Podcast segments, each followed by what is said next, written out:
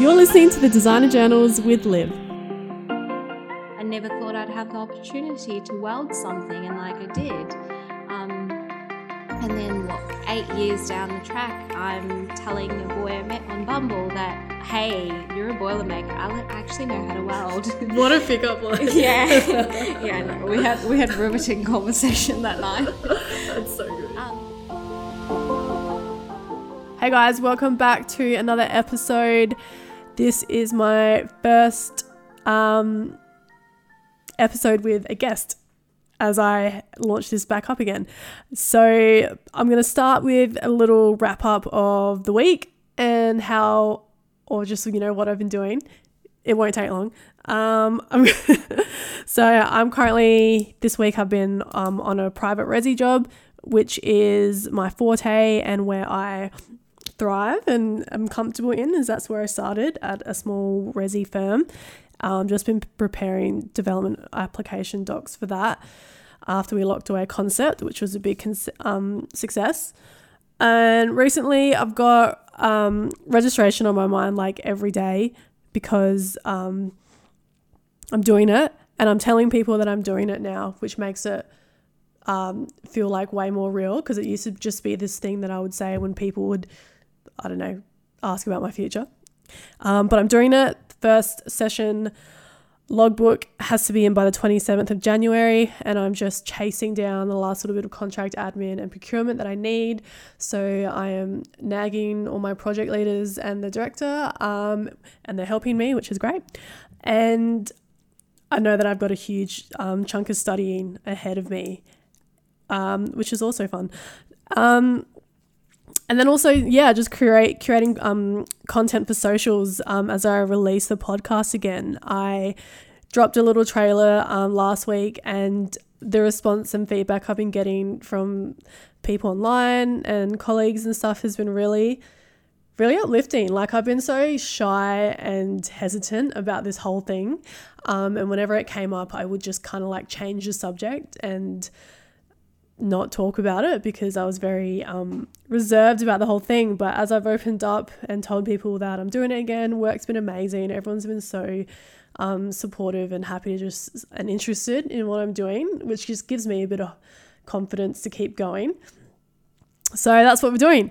And now I'll introduce the guest. Um, her name is Kavisha, and she is a project leader at Cushman and Wakefield, we met through the 500 Women in Property program, which um, work threw me into at the start of the year, which was really cool. Um, and that's through the Property Council Australia. They organised a bunch of small catch ups for um, in groups so that we could have a bit more in- intimate um, setting to chat and stuff. And at this coffee catch up, there was Kavisha, and she sat next to me, and it was a really uplifting um, you know, gathering, we were as um, women were, we just we went around the table and introduced ourselves and like just sort of spoke about what we did and the experiences we had in the workplace. Um, and it was just really uplifting um, just to, yeah, be around other women doing really cool things. And so after that, um, I think that was back in August, that catch up. And then I reached out to her via LinkedIn and told her about my idea, about the podcast, and she kindly accepted my invitation to catch up and have a chat and was so supportive of this um, whole idea. And it was really easy to chat to her. Um, it was such a good first um, session back into doing this. So, um, yeah, so she talks about how, um, how she got into project management. She goes and gets skills in a couple different industries in and out of architecture and construction, which is really cool and just overall really uplifting and inspiring stuff. And I really enjoyed catching up with her. So please enjoy the episode. Here it is. Thank you so much for sitting down with me. Um, should we just start at the beginning of where and how you got into architecture? Oh, yeah, sure. If you know, like yeah, I feel like it would be one of those like when I was five, I started with blocks, but it it wasn't actually like that. It was just I think I've questioned this at times, yeah. but like when you're 18, you make those important life decisions like I'm going to leave school, I'm going to get like uh, however many thousands of dollars worth of HECS to go practice in an industry. And it's like putting that decision on an 18 year old was so It's too inti- much. Yeah, it, it's a lot. um, but like you pick something you're really passionate about. And I remember when I was like maybe nine or 10, I told my dad I was going to be a builder Yeah. because I just loved like watching him like put things together and I'd walk around with a little hammer and try and Oh, like follow him around. So I was like, Dad, I want to be a builder. And then the more I thought about it, the more I realized that I, I just don't like physical workout it- and like actually. labor, yeah. yeah, I was like, what, what's easier? But it's not so much what's easier. It was more so like, where can I actually like practice everything? Like a bit of marketing, a bit of like design, art. And architecture came up as one of those like, you always see these architects on like TV or something talking about their designs.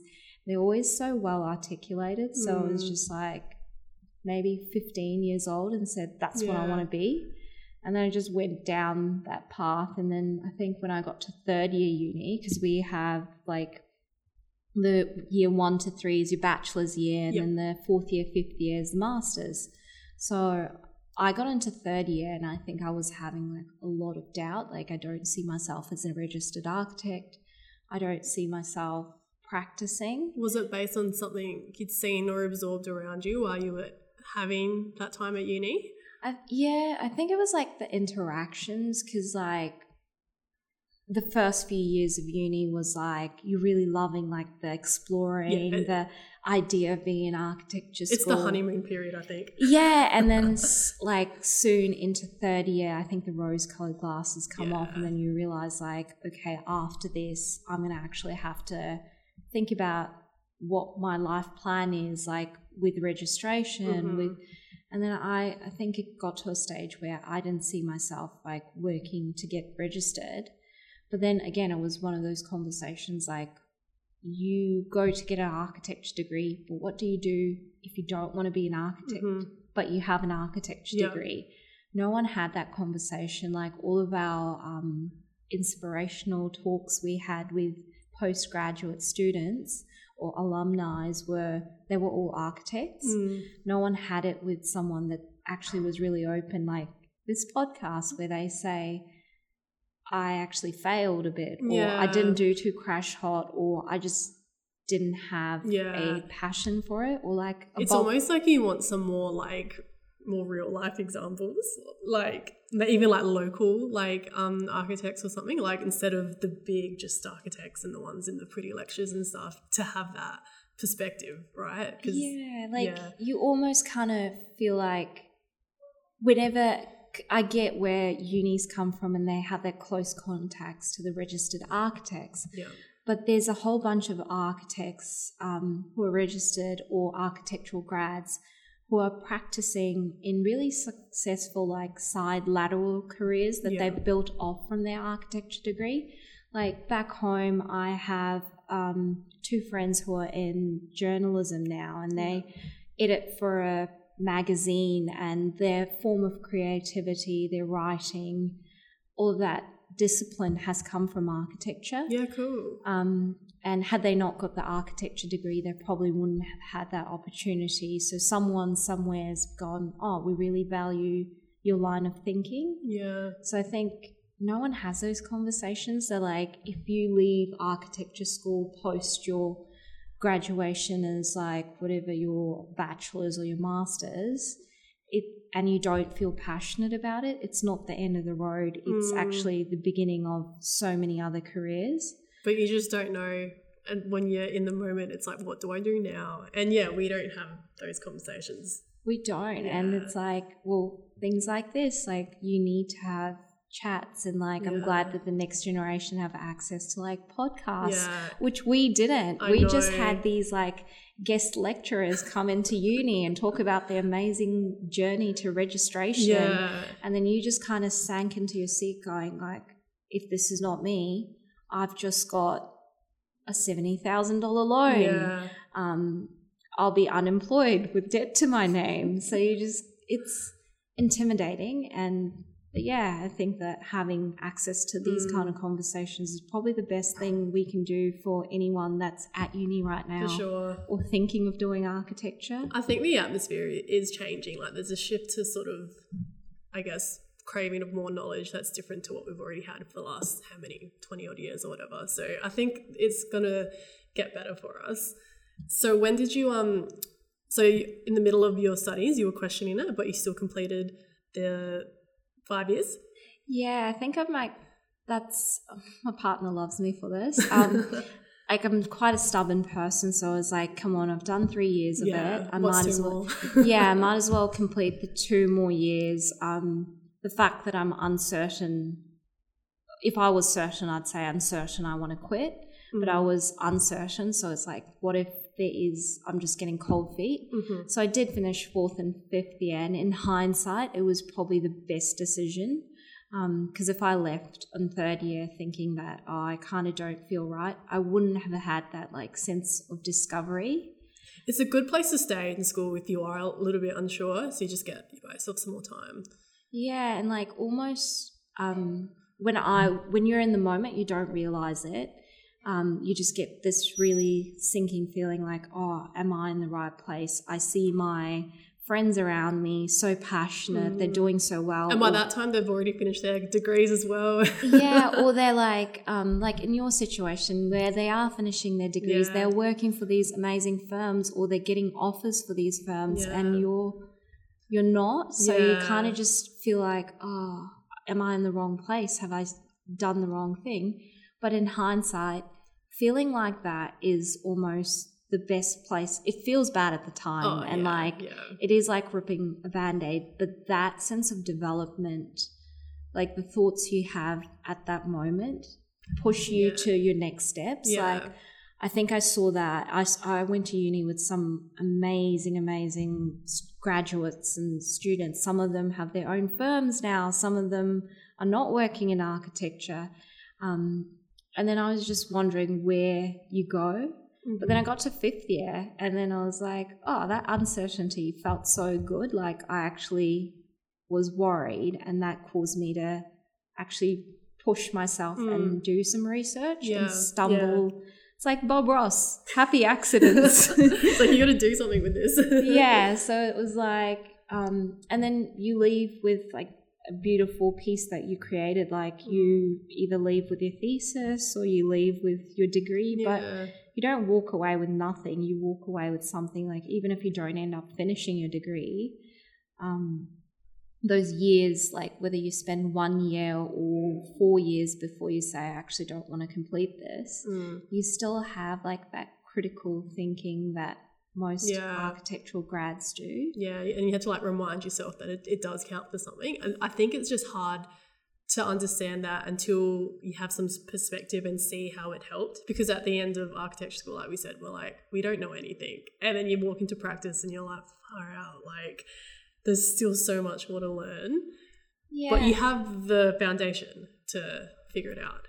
And I think that's that's what makes us like. I find that when you ha- come across someone that's got an architecture degree, they're very emotionally understanding and they're very perceptive of emotion. Like, Mm. because you've had those very high highs and very low lows in your career.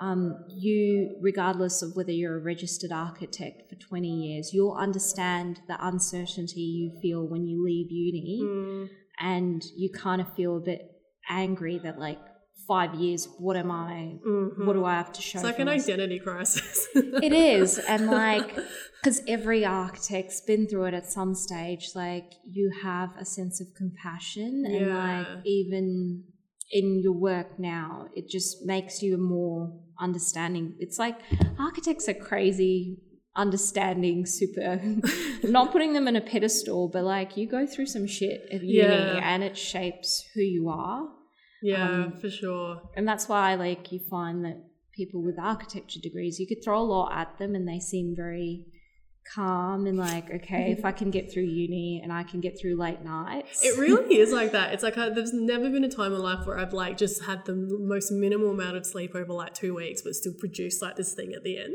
And no one else gets it because they're like, why? It's like you don't understand. It just takes forever because you care so much.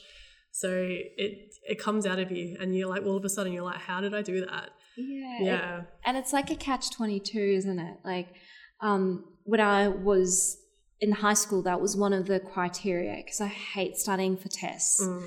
Um, I have the worst, like, testing ability. Like, if you gave me an exam, Mm. everything was just like I could cram or I could study, I could prepare for it like nights and weeks before. But the minute you get me to do an exam, I will forget everything and I will guarantee get it like a zero or a D Even though you did the work, yeah, it's Yeah. not built for everyone. Yeah. So I looked up degrees where you didn't have to do that many exams. and then I was like, oh, architecture, you don't have to do that many lectures. You don't have to do that many exams. Um, it's mostly project work. Mm. And I was like, oh, this is going to be a great idea. Yeah. And then I got into my first year uni and I realized that constantly working towards the project and no sleep was the worst idea. At that point, you're like, I would rather an exam. Uh, give me an exam. Give me Let me exam. write a paper. But at least there's an end point, right? Because there's always that a project is never finished. You could work on it forever, and I'm just like, that is like, I don't know what to say with that. Yeah, it's like give me a paper, I'll get a C minus, and I'll be happy with it. yeah, But at the moment, I'm constantly not sleeping. yeah, and it's like there's, and it's not even like it's a right or wrong thing. It's like there's just different ways that you could do something, and if you don't get it all out or like resolve it, it looks bad. But it's like the thinking's there, but you just might not have been able to completely show it. Yeah, And it's like, I found that the project work with uni was like, it was challenging in so many ways. And that's why I think like anyone with an architecture degree can diversify into so many other roles post uni. hmm because um, with like m- some other degrees, like you're not in a situation where you're forced into so many ways of like interpretation or being tested. Like you're being tested with your time management from day one, the day you get your project, and then sometimes your lecturers throw in curveballs in it to try and like implement what a client would do with you to you on site and yeah. say oh, actually, I changed the brief. Why don't you change it all the Mhm. night before it's due to see how you deal under pressure? Was that a thing for you guys when you were Oh, in school? Yeah, I swear it's like part of I mean, because I did it unintentionally, but like, is that something that they threw at you? no disrespect to lecturers. Like, I love you all. You're great. You've done an amazing job for teaching the world next of generation. Yeah. but you do shit with us That sometimes. You throw so many little like curveballs. Yeah. And sometimes, like, you do a brief exactly as they wanted it. Yeah. They're okay with it, with your like concept design. You're 30%, you're 50%, you're 70%. You get to your 80 or 90, and And they're like, like, why don't you flip it? literally two days before. And like in my head, I was like, I swear that's why they do the um, like preliminary Yeah. crit two days before, or like they do a um, meet up prior to your presentation, is because they want to do something like drastic yeah. to see what you come up with under pressure. And isn't it funny how that happens in real life? Like, you get a phone call from a client and it's like, I want to double the size or whatever it is. And then you go, okay, well, meeting's tomorrow. Yeah. So we have to put something together. And and they almost like it's like a shark. They can smell fear, so you go, yes, I will. I will have that for you tomorrow. And then you like put the phone down, freak out, and then just like come back, okay. Yeah, and then like some of the like with other degrees, you don't have that sense of like really stringent time management, understanding and interpreting a brief. Mm. Um, then getting those presentations um, with your lecturers and having like here you go, and then having the curveball thrown at us, or yeah, students. Yeah. Sorry, I keep saying us. It's been a while, but um, then you get to the stage where you're actually being critiqued on your work like not many other degrees where you get that from Mm. your first year of uni where you're presenting in front of your whole class um, sometimes again like the lecturer loves to play with you and just bring on like a whole bunch of senior years to sit down and watch your critique Yeah. and you just It's have- brutal, yeah. How did you go when you were having those like crits? Did you have any like epic fails or got by okay each time? anyone that tells you they've walked away from a crit without crying at least once whether it was physical tears or they cried internally Yeah. or they just went off to a corner and just like, oh, Yeah, is lying to lying, you. sure. Yeah, Oh, because yeah. it is like I think you can never like I went through my first year going, oh, okay, I'm quite okay. I'm a confident person, so Mhm. nothing will break me. Like I've been through some stuff, so like it's okay if it doesn't break, like kill you, makes you stronger. Yeah, yeah. And then I thought it was going well until I remember like the most memorable one was in my third year. Um, I think it was quite later on in the year as well. And I had this um, dancer that was one of our um, clients Mhm. and um, our guest critique, and he ripped me to shreds. Oh, no. Absolute like. Oh, it was. I still, I can actually envision Yeah. myself in that position right now, and it just like I get teary. yeah. yeah, and it's like it's almost like you can have your moments where you feel emotional, and like knowing that that critique isn't the be all and end all of your life. Like Mm. maybe. Like, what does that person know about you? What does that Yeah. person know about your design? It might have been like something you didn't say properly, or Or maybe they But, just interpreted it wrong. Yeah, and not like- wrong but different. Yeah. yeah, it's not necessarily like what you did. It's maybe how they saw it, or maybe they aren't in the same line as you. So it doesn't mean like you're a horrible future architect. Yeah. But yeah, there's so many of those. It's hard to separate a bad crit, um, like your work and you as a person, because it feels like they're attacking you. I, th- I remember some at some point, some lecturers were just like, "It's critiquing your work, not you." It feels like it's critiquing you because you put yourself through the project, and it's very like emotional and whatever. But they're like, try and separate the two, because otherwise you're just gonna like break and like not be able to keep bouncing back.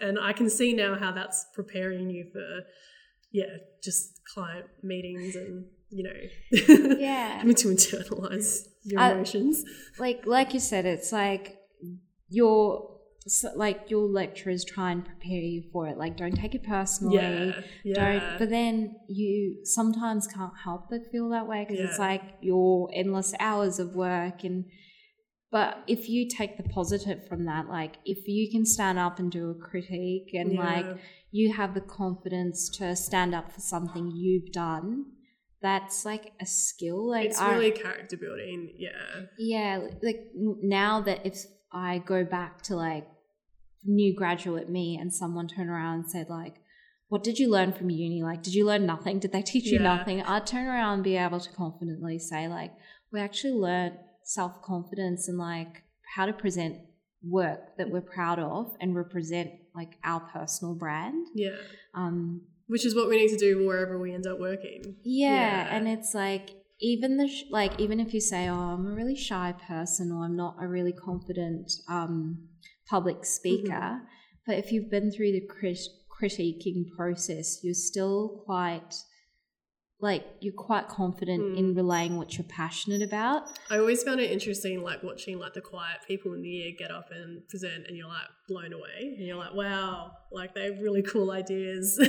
Yeah, it's almost like when you're critiquing, you almost take on a persona. Um, like yeah, it sounds like a weird thing to say because you like when you say it out loud it sounds silly but when you're in the spot you're in the moment you're like hyping because that feeling of like butterflies in your stomach Mm. being scared like because you know you're the next person to go up and do your presentation and then when you do it you're in the moment of like okay i've not slept over this let me just pour my heart out and hope someone understands Yeah. like my logic and method like methodology behind this yeah, for sure. but yeah like you said it's like even the quiet ones when they go up and present their work you're just like you're not the same person yeah, it comes are. from this other place, eh? and yeah, when you need to dig deep and pull from it for whatever reason, it's like a good skill to have.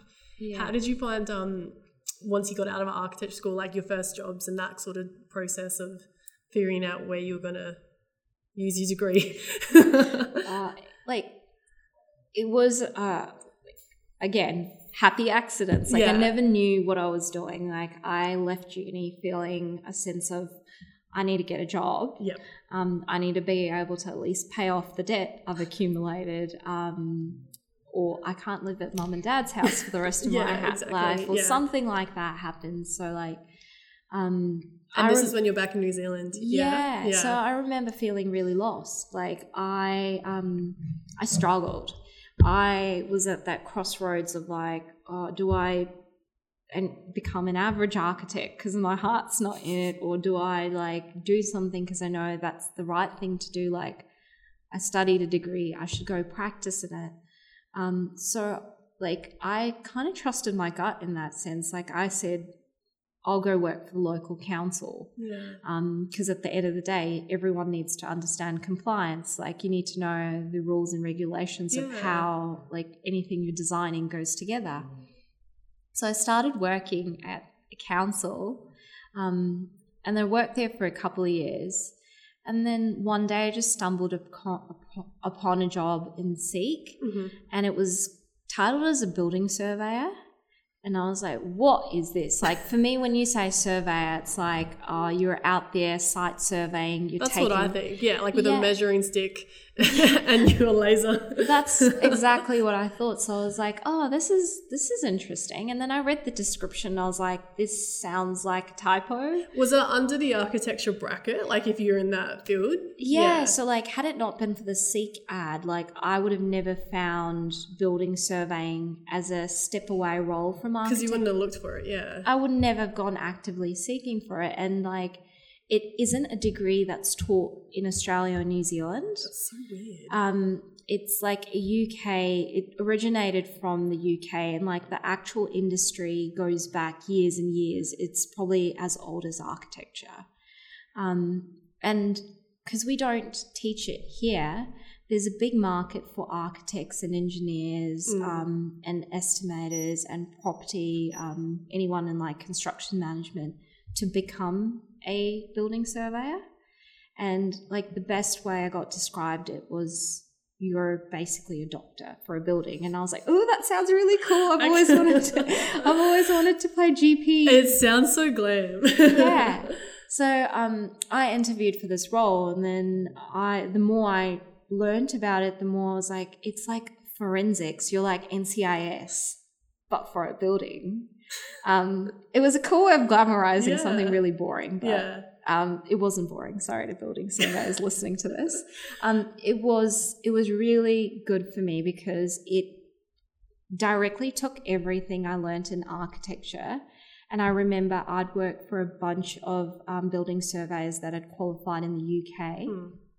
and they they were trained in writing these novels and like these documents about building elements and like any diagnosis they have on it um, and any issues, any faults. We were dealing a lot with Christchurch earthquakes, so it was Oh, yeah. really interesting learning about like all these building faults and like how they contributed to a weak building.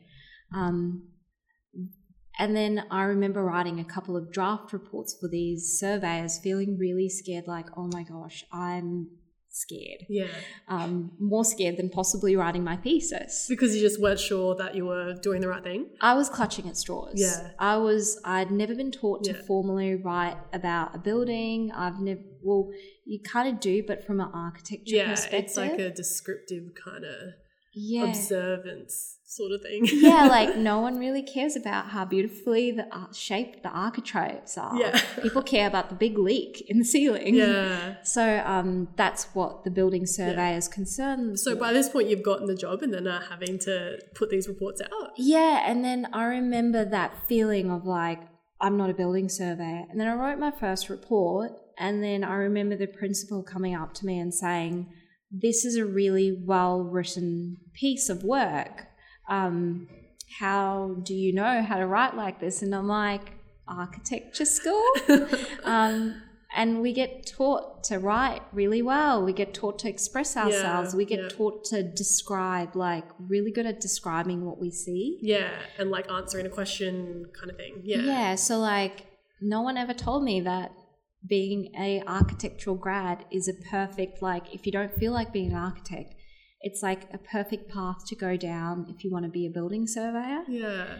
And then, yeah, so that led to my next job as a building surveyor. And then one thing led to another. And now I'm in project management. Like it was, it was a series of like me stumbling upon findings. Like there was years where I feel like I sidetracked a bit too much. Mm-hmm. Um, there's one year where I went down like car leasing. What? um, yeah, it was just like completely like as a job. yeah, it was like completely left field, but like it was a gap year, well, almost like I wanted a break, but I wanted to like make sure that I was really good with finance. Yeah. And um, it's part of being a good project manager, knowing your way around Yeah. numbers. And I was like, okay, there was a gap in my learnings at architecture school. Um, so what's the best way I can do this without having to go to uni again? So I got a job for a year, and I was like, I got paid really well. I got a free car out of it. you just made that connection. Yeah, You're so I was like- self-aware. I was like, I'm not going to uni. I'm not like racking up more debt yeah, to so- study more. Yeah, to study more. So I did like a 12 month contract. that's like the perfect ex- perfect example of just life experience has taught you the skills. Yeah, so I was like, oh, uh, like I'm not doing a five year degree again. No. Yeah. All I need is just like to be a whiz at Excel sheets and financing, like balancing books and like. Yeah. Um, so I did that for one year, and like in hindsight, it was probably the best experience I could have gotten because now, I've like in my team, like if you have numbers, yeah, I'm like you know how to work with I'm it. an unofficial whiz because I took so many side steps. But like, I That's think amazing. it's And was that still in New Zealand? no, that was actually in Adelaide. Yeah. Like, it was again like a little bit of a. You kind of make every job you do like you take an advantage point from it, Mhm. or you take like what did I learn from this? And it was like I moved to Adelaide. I was in job that I didn't really like. It was in construction, but it wasn't exactly what I wanted to be in construction. Like, it was yeah. working for like a subcontractor. So I was like, uh, how do I become a more appealing project manager? Um, and I found that like most of the things with project management, the most the biggest errors happen with finances and numbers and like people say it's like openly their weak point. So I was like, ah, what job is going that I could not need to go to uni, get paid for at the same time, but brush up on my finance Mm. skills. So yeah, I go went and worked in car leasing. I drove some pretty wicked cars for that one year, and I was like, the perks, nice. yeah. and like in hindsight, I could have gotten comfortable in that role Yeah. and just stayed in it, and then gone away from architecture yeah. which is where some people end up. They end up taking these like side roads, Yeah. and then they end up becoming um, owning a fashion label or becoming a publisher for a magazine. Um, from those like side steps they take. It's from- just like the next sort of step can lead you. You have no idea where it can lead you, but like if you're open to it, then like who knows? Like you can't plan that sort of stuff. No, and like I think I had this stigma around like, oh, I've been out of architecture for so long, I can never go back. Yeah. Um, I find that it's it's very different. Like people, everyone's done it at some stage. So I thought that like being a grad, like if I'm away from architecture for X amount of years, I'm out of it. I don't know what the trends are. I don't know what the new software is. Mm, I'm yeah, I'm cut out from that industry, but like you'll find that registered architects and people who are architects did take those side steps. Like they did actually go down those like side paths that took Mm. them down like maybe I don't know, working in car leasing for a year. um, but they've gone through that. Like they've actually had those. So they're understanding. If you go, oh, I'm actually an architectural grad that hasn't practiced for eight years, but I want to get back because I feel passionate. You'll find that most architecture firms can relate.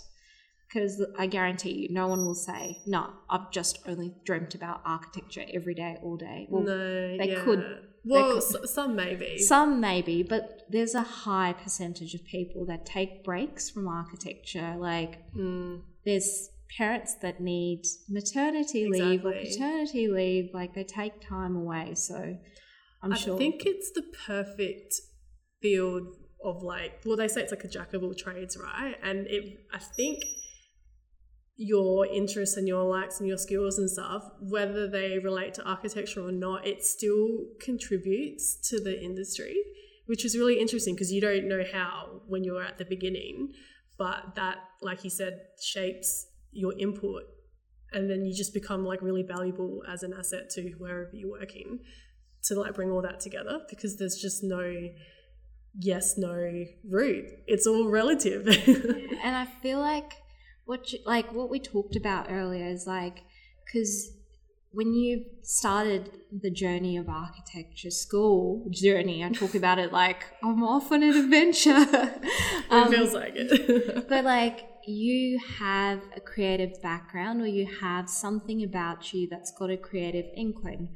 Um, so like it's good to have those hobbies. Like for you, it's podcasting. Mm. That's your creative outlet. Like um, asking and, people personal questions. and you and look, you're really good at it. And like it's um it's how like you it's not just architecture for you, it's that. It's the people, I think, because that makes the projects go ahead. So like yeah, it's like a step back. yeah, so it's like mine was like if I'm not an architect, I still want to have some form of interior design it's not architecture but like some form of like interior design or design um, influence. Yeah. So i always kept that in the back burner or like not back burner it was like my side hobby like um, i always helped someone with renos or mm. like gave them my creative because you have an eye for it like deep down yeah. Yeah so it's always good to have like a passion for something and keep that as like your side hobby because if you don't get a chance in architecture like as an architectural grad out of uni because i know there's like a mad fight for jobs when you leave yeah. uni it's always good to do that hobby that gives you like a sense of direction yeah. like and also bring you like happiness as well yeah. to keep you going through whatever's got like you know you have to do to support yourself in life. It's not always the same thing. Yeah, well, it would be nice. It's it's not like oh my career's not going for me, so that's the end of it. You still yeah. have like, but I still have my podcasting, which I'm really passionate yeah. about. Um, and for me, it was like if I didn't get a job as an architect um, or architectural grad, sorry, um, I had that in the background to the point like two years ago, my partner and I we went down the journey of he bought a commercial building, mm. which I kicked myself for saying, yes, let's do it. It'll be great. I'll, I'll support you through it. Um, and he bought this building in like this really nifty little suburb where it's full of art and murals. And that building was cooked. It had termite damage, it had everything. Um, I wasn't working in architecture or construction. I was my break year yeah. working in leasing. Um, but it was my hobby, so I kept that going. And that opened that itself opened so many doors for me in construction because mm-hmm. when I went for job interviews, I kind of gave them personal insight to yeah. who I am. And a lot of people admire that. So, like, if you do have those hobbies and they are something creative, um, it does open doors for you. And it's not like if architecture isn't working for you, mm. you aren't anything. So, like, and I found everyone in architecture school has had something creative yeah. they were passionate about. Like, yeah, there's people that had too many hobbies and they're like, I don't know mm. how where, where to shuffle but, myself. It's funny, isn't it? Because that's why we end up in architecture because we're usually the ones that can't decide on one. We like too many things is the general consensus, and so we're like, yeah, we'll find our way in architecture. Yeah, yeah, and like being an architect isn't about just designing buildings. It's like bespoke furniture, it's yeah. about artwork, it's about designing the piece of paper um, or the menu cards that go in your mm. bespoke restaurant. Like it's a lot of things. there's things. so many layers to it. Yeah. Yeah. And there's so many of my um, friends that went down the furniture design. Yeah, um, same. And then they went down like kit set tiny homes because house prices in New Zealand are ridiculous. So they went, all right, um, we'll go down That's such a cool trend. they and and they made really good businesses out of it, and like it was just because they kept those hobbies. So I think like if there's any architecture grads listening, like it's good to keep those. Yeah, um, like don't lose yourself in architecture. Like kind of make architecture work for you, kind of thing. Like you don't have to fit into it. You can make it work for whatever it is you're interested in. Which Yeah. could be anything. And like, I use the whole age old excuse like during architecture, I have time for nothing. I don't sleep. I don't have time to do this. I don't have time to do this. At one, a couple of years, I used like, I don't even have time to have a boyfriend um, as a great Yep. excuse. but like, in hindsight, like, you still have that time once you leave architecture school. Mm. I think I was like five years in before I went down, like, oh, this is my passion, this is my hobby. Mm. And then that job that I had um, working one year in car leasing, all the money I got from them, I used as a bonus because Yeah. I was like, I would have been paying someone to learn all of this finance at uni. So any of the money I earn from it, I'm gonna like use it to invest in my hobby, which Yeah. became like now my partner and I are thinking of opening a business where we That's just amazing. like um because he's a tradie, he's got his own boiler making company. So I was like, how great would that be? Like I design and you build. it's like every partnership dream. yeah, he's not buying it though because he's like, I will do all the work while you sit there bossing me around. And I'm like, But someone's gonna think of what to do. yeah, someone's gonna have direction. exactly. Someone's gonna project manage. yeah and that like came out of like a hobby and like it might take a couple of years out of architecture school to figure out Mm. what you i thought i wanted to be a furniture designer so when covid happened Mhm. we are in lockdown so i decided to make a concrete table um How'd it go? oh well it went real it was beautiful but in hindsight lightcrete is your friend not concrete okay unless you're like oh, did you go and try and move it? yeah, unless you're like a 120 kg buff man or woman, um, that's like You can just like throw it on their shoulder and move it. Oh, wow. Yeah. And you don't probably thought of that even for like just too busy trying to make it. I was like, oh, this is going to be great. And um, another thing that came out of uni was like, I actually learned to weld at uni. Did you? I learned to weld, and That's so handy. that was my party trick. Not that I don't take like a welding. Like- um, that was because like with uni, we got really ambitious with our presentations. And um, for my fifth year, like my final year thesis, I was like, I'm going to make my own plinths because I don't like the plinths they have at uni. And everyone was making their own like bespoke plinths. Oh, like it was like the fashion at the time. Yeah, so I was like, oh, I want to make these. Um, in hindsight, I should have just paid someone to do it. But when you're at uni, you're low in cash. Oh yeah, there's no paying anyone. It's like I could do Yeah. it myself. So I got um like I ordered some steel, and we had a really good uni workshop, and I actually learned to weld at uni. That's so. Did you just like ask someone to show you what to do? He showed me for about two hours. Yeah.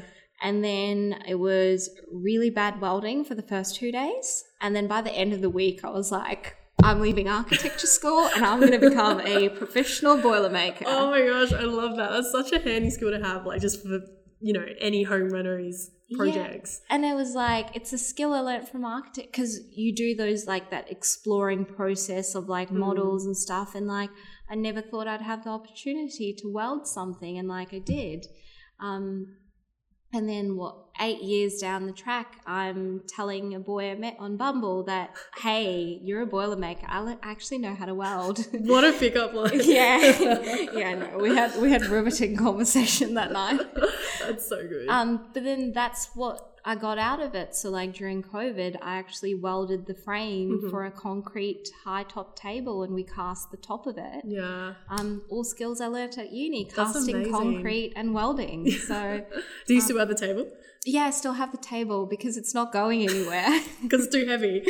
unless I have um, anyone that wants to volunteer to lift it for me. But no, it was really nice. And like, I think things like that. I learned how to cast bronze at uni. wow. Um, For a plinth? Or no, no, no, no, that would have been a very expensive plinth. Um, it was things like at uni, you use resources. Like we had a really good workshop, Mm. and we had a really good um, like resources at, and we just went wild. We That's like, so good. Like, were you encouraged by the uni to like just make the most of it? And oh, it was like the wilder the better. yeah, um, so like you'd have all these like crazy inventions, and then one person went and made their own plinth. So everyone said, "I'm gonna make my own plinth," um, and it it was interesting. Like one of my friends got really good at glass cutting. She made this whole beautiful, like to this day, I have dreams about that model. It was like the sexiest model in the world. It was this like g- layers of glass and it shaped ground contours. No. Yeah, and it was so beautiful. And like the whole analogy she used was that like the ground was, um, the area was like a reuse site. And no one found the ground insignificant, so it was um, invisible. Um, and the glass kind of embodied the land, and I was just like, "You made this shit up on the day, didn't you?" Sorry, I was like, "You made this up, didn't you?" And then she was like, "Uh, you, no." It's like distract them with the pretty contours and then try and say what yeah, it means. but like things like That's so good. it was insane. Like some of the things I saw at architecture, I was like, "Wow." It's a really inspiring place to be, like in that environment. Because when you get out into the real world, you can sort of lose it a little bit just in the hustle and bustle of real life project issues. So, yeah. You lose, yeah, and like I feel like when you're at uni, take photos. If you like someone's model, take a Yeah. hundred photos. They won't be offended. They'll Yeah. love, or unless they're like really protective of their work. Well, they shouldn't be. but um, because some of those things like you will use for inspiration down the track. yeah. Because like There's nothing quite like saying, oh, I have a photo of this thing that someone else did and then like talking about it with someone. yeah, Yeah. this like uni um friend, she like inspired a whole love of like hand cut glass and timber. So now I'm like, I have this newfound appreciation for it. So, and then there was another one of my friends that really was into casting metal stuff, Mm-hmm. and I tried copying him. Um, Inspiration. uh, officially, unofficially, all right. I was I was terrible at it, um, and that was a bronze casting. So he became really, really good at it, and he'd make like timber tables with little bronze um, pen holders inserted into it, and like Wow. these beautiful, like detailed um, bronze things, Yeah. and like door handles and stuff and I was just in awe of that. And now I'm like, my dream home that I design will have beautiful bronze Yeah. handles. Are you to try and do it yourself? yeah, I'm gonna try and do it until like it gets too much, and I'll be like, can I'll probably contact him. So Yeah. hindsight, if you know who I'm talking about, I'll come find you.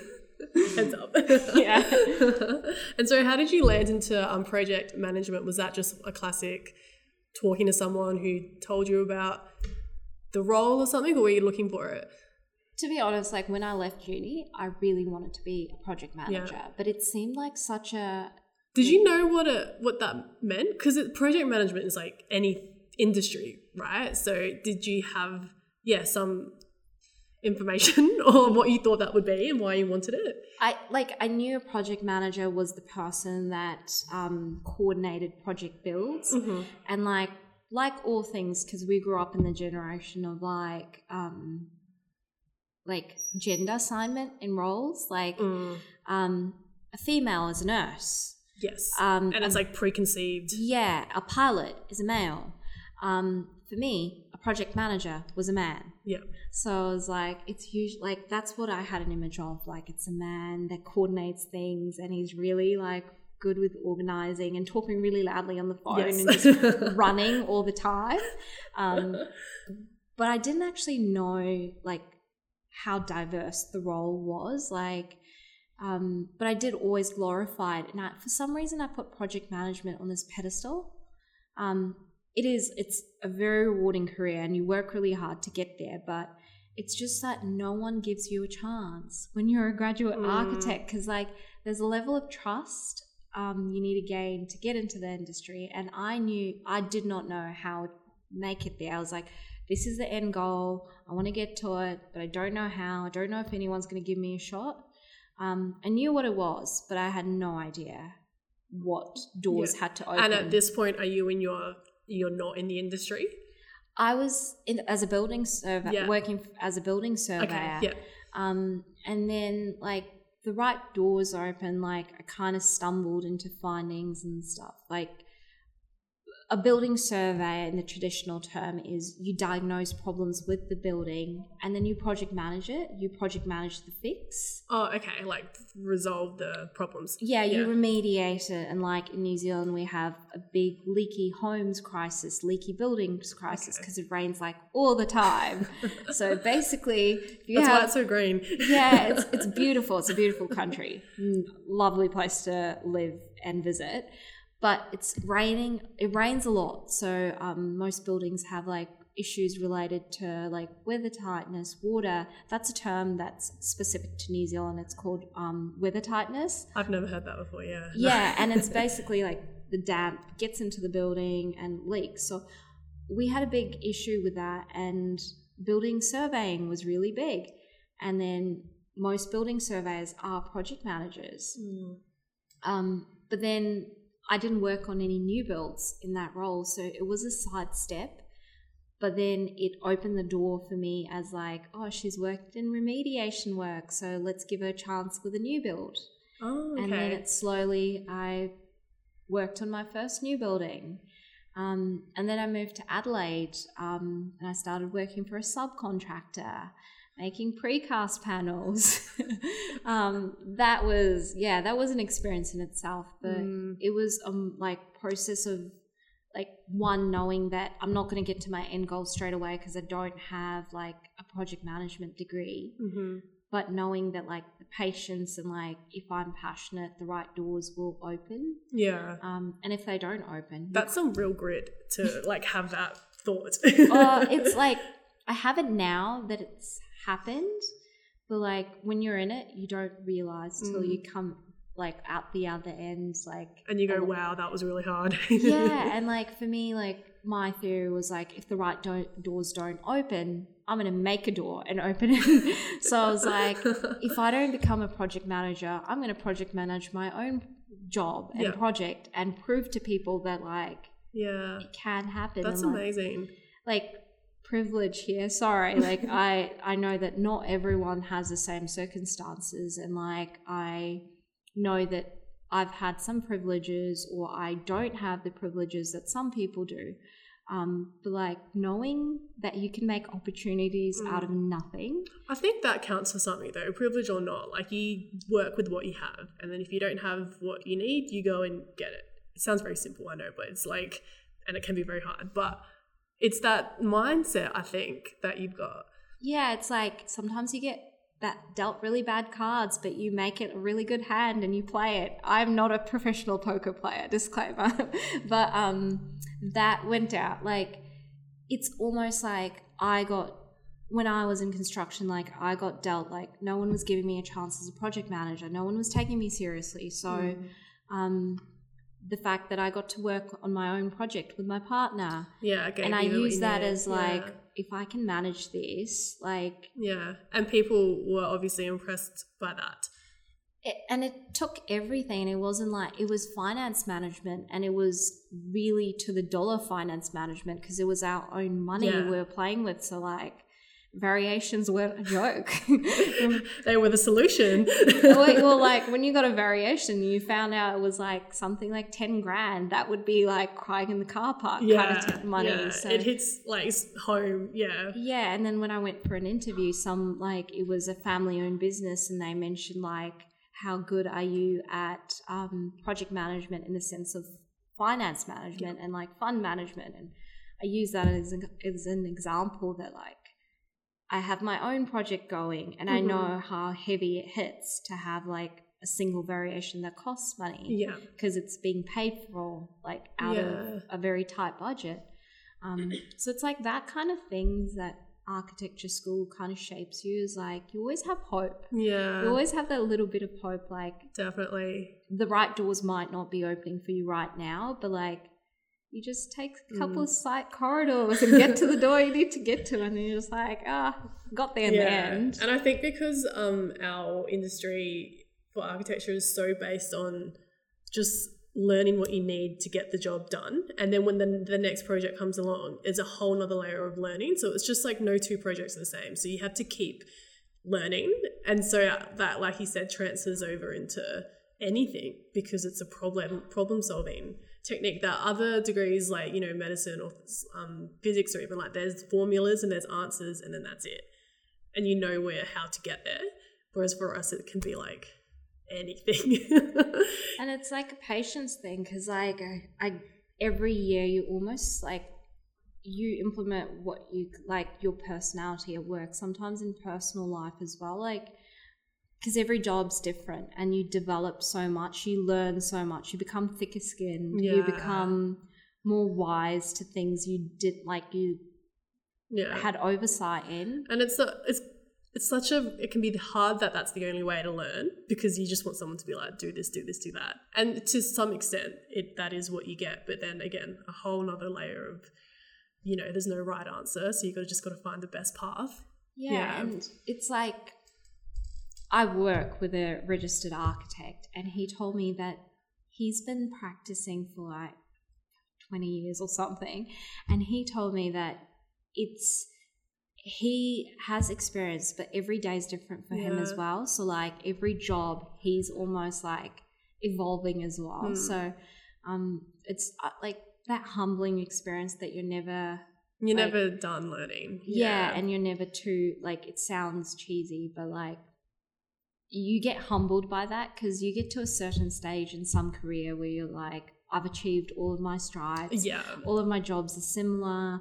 Um, i'm getting good at what i do. I know what i'm doing. Like that's a Yeah. process linear process but like because every project is so different like the problems you'll have or the wins you'll have with one project is never going to be the same. Mm, and like that directly relates to project management and yeah architecture so like if you're already nailing the unexpected and the learnings um, you're already like halfway into Yeah. diversifying if you want to be a project manager so i think that's the main thing like Mm. i never got told that in architecture school and i wish i had more of these like Yeah, it'd just be really eye opening, right? Just, just to hear different sort of professions, whatever the titles may be for their, those jobs, come in and say, I started with architecture school and then this is where I ended up. Yeah. Yeah, and then like in architecture school, they'd never also tell you that if you wanted to diversify from constru- into construction, that it's hard gender wise as well. Yeah, it's a big conversation now, isn't it? Yeah, so like with architecture, I find that it's very like it's very inclusive. Like it's Mm. like when I say a vet is a gender neutral um, profession, but when you amount like people have a gender bias when you say the word nurse, you say Yeah. the word pilot. Um, architect is lucky because it's like one of those gender neutral um, professions. But then the transition from going from a gender nutrition, neutral profession to a gender biased profession when you go heavily into construction, it's a huge culture shock. Yeah. And like, and you, I guess, don't think it's going to happen or affect you because you're like, no, I'll be fine until you find yourself in that situation and you're like, crap, what's the difference here? Oh, it's because I'm a woman. yeah, and it's like in um with architecture school and practicing as an architect, like there is that awareness, there is that like um because it is such a gender neutral profession, like and a lot of people can't help but have these biases because Yeah. like growing up, we got shown photos and advertisements of nurses who were it runs deep into the culture, doesn't it? Yeah, and only now that we're like awake and like understanding And what- questioning it, even. yeah, like why does a nurse have to be portrayed as a female? hmm Um, but like we've still got a way to go, but no one has that difficult conversation from architecture school to like if you want to jump into construction. Um, construction itself, like when you think of a project manager, um, you sometimes think like a male, like this Mm, yeah, you when you say project manager, you automatically go to think a man. Yep. Um, and you don't when you think architect because you can see a female. You think like Zaha Hadid, Yeah. or you can think of like Mies van der, or like exactly. yeah. anyone. You can think of a male or female because there's so many famous architects Yeah. that are like both. Like, Yeah. but yeah, it's something that I wish someone talked about a little bit. Hopefully, we'll have more of these conversations. I'll wrap up with one more question and maybe just tell us um, what it is that you love about your job now and what gets you excited about work these days. I think it's humbling experiences for Yeah. sure. Like always feeling like you can always learn from someone else and how far you've come. Yeah. Um, yeah, just waking up every day and saying like, "Wow, I've had such a ride. Like it's been hard, and I've really worked hard to get to where I am." Or if it's not my final, like I'm not happy in this role, where do I want to be? And I've already done so much work to try and Mm. get there. So that that gives me great pleasure. Like I've worked really hard and I've taken so many side roads, but getting here was fun. Yeah. and getting to pull it all together as well. That's really cool. Yeah, and like understanding the amount of like emotional breakdowns you've had, the amount of like crying in your car Yeah. before a crit or after a crit, like the friends you've made, the like beautiful models and like presentations you've Mm. seen, like Yeah. it shapes you. Like it really like I don't want to use the word toughen up because I feel like it's a very loosely thrown term, but Yeah. it really builds you as a person. Yeah. Like yeah, so it does, yeah. that's what drives me every day is like, gosh, I've been through so much, but I'm still going. So Yeah, yeah. It's like, what next? what next? I can handle it. oh, thank you so much for this chat. That has been so insightful and uplifting. Thank you. I can't wait to hear more about your journey as well. So we will see where I land up. Yeah. Thanks for tuning in to the Designer Journals podcast. If you'd like to show your support, please subscribe or follow along, share it with your friends, or leave a rating or review. You can find more content on the Instagram page. Just search for at the Designer Journals. Catch you next time.